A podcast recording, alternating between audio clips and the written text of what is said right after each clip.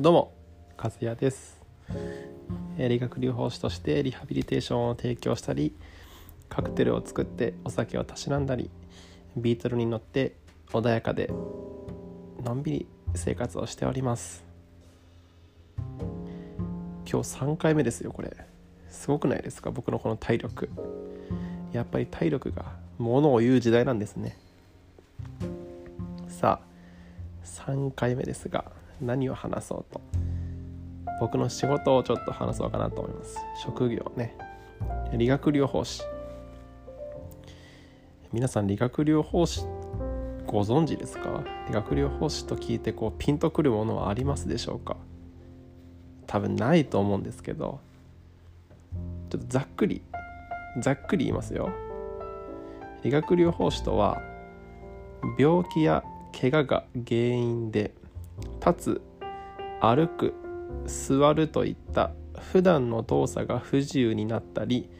体に痛みを感じる人の治療をし基本的な運動能力を回復させる。具体的にはマッサージや電気治療温熱といった物理的な治療を行いながら歩行訓練や車椅子の訓練も続け患者のリハビリテーションをサポートしていく。わかりました？今ので。もう堅苦しいですよね。なんじゃねんって。なんやねん。それなんやねんって、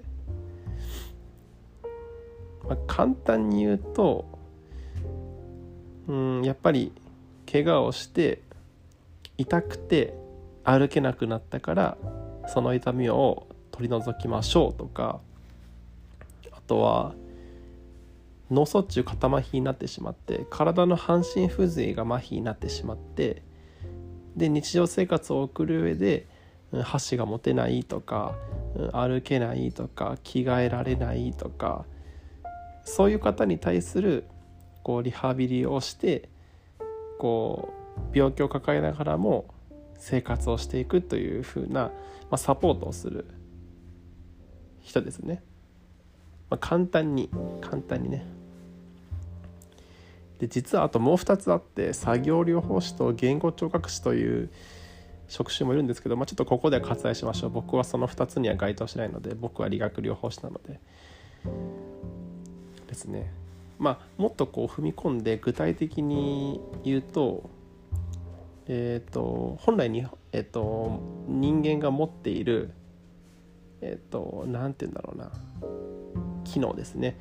身体機能っていうんですけど例えば、えー関節が、まあ、曲がるじゃないですか関節が曲がるっていうのは人間がもともと持っている能力でそれがそれが身体機能っていうんですけど関節を曲げて伸ばしてっていう動きができるから立つ座る歩くというふうな動作につながっていくわけですね。でそこにプラスして大事なのが筋肉になってきますね。例えばうん赤ちゃん。赤ちゃんって最初全然筋肉がないので自分で立つ座る歩くっていうのができないです。ただ関節自体は動きます。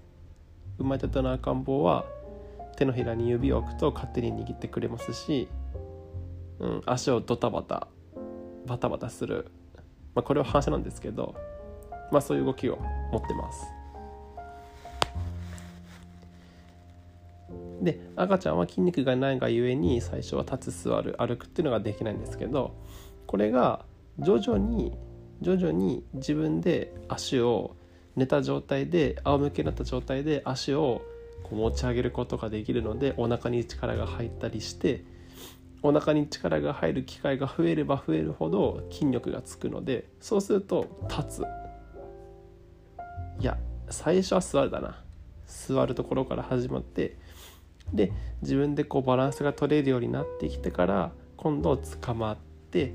立つというふうな動作ができるようになるわけですね。でそれは成人にしてからもそうで例えば脳がアタックされて半身不随になってしまった状態で体の半分は使えるんですけど半分は使えないという状態でその人に対して座ってごらん立ってごらん歩いてごらんっていうのはちょっと難しくて中にはできる人ももちろんいるんですけどまあ、できない人の割合の方がとても多くてでそういう人に対してどういうリハビリをするかっていうと先ほども申し上げた赤ちゃんみたいにやっぱり最初は筋肉いかに筋肉を収縮収縮させるかっていうのが肝になってきます。でこれもリハビリの先生にお願いしてリハビリの先生がお手伝いしてっていう風なやり方ももちろんあるんですけどゆくゆくはリハビリも卒業しなきゃいけないものなのでなるべくご自身でできるようにこちらも促します。それはこうなんだろう。話術とかうんそういう心理的なものではなくて2人でリハビリの先生と患者さんとで2人で話し合ってじゃあまずは最初ここを目標にしましょう。次はここを目標にしましょう。それができたらここを目標にしましょうっていうふうにこう段階を追って卒業までの道のりを2人で考えます。でこういうのもさすがに初対面の人にここが目標ですよここが目標ですよって言われるとちょっと打ってきちゃうじゃないですか。ちょっと打っときちゃうので最初はやっぱりコミュニケーションっていうのがすごい大事になってきますコミュニケーションをとってその人の社会的背景を知ってその人とこう信頼関係を結んでからそういう話につながるってとこですよね。まあ、信頼関係っていうのをこうリハビリの世界ではラポールって言うんですけどラポールあの洗剤でもラポールっていうのがあるんですけど洗剤じゃありませんよ。ここのリハビリの世界では信頼っていう風な意味でラポールラポール形成っていう言葉が使われます。まずはラポール形成を図ってから次の話にこう持っていくってとこですよね。まあまあこれは別にリハビリだけではなくてこうなんだろう人間関係もそうだし男女もそうだしいろんな場面で使えると思います。例えば初対面のだって初対面の男性初対面の女性にねなんか変なこと言われたらちょっとうってなっちゃうしそれはこうお互い信頼関係がある上で言えることであってそんなん初対面から言われたらちょっとねなんだこの人みたいなちょっと距離置かれちゃいますよね。まあそりゃそうだ。なのでまあ、うん、その距離感パーソナルスペースがすごい大事になってきます。中にはすごいとても近いっていう人もいるし遠いなっていう人もいるしこれはもうなんか経験ですよね。これこそまさに経験値だと僕は思います。経験値でものを言う世界かなここは。まあ、ちょっとなんか話ずれちゃいましたけど、まあ、理学療法士はそういうふうに、まあ、まずは人間が本来もっともっと持っているこう関節の柔らかさであったり、うん、筋力であったりあとはこう感覚的なものであったり、まあ、いろんなところをこうえっと、なんだろうな再構築というか失っていた機能をもう一度取り戻すっていうところを主に仕事にしています。で中には中には、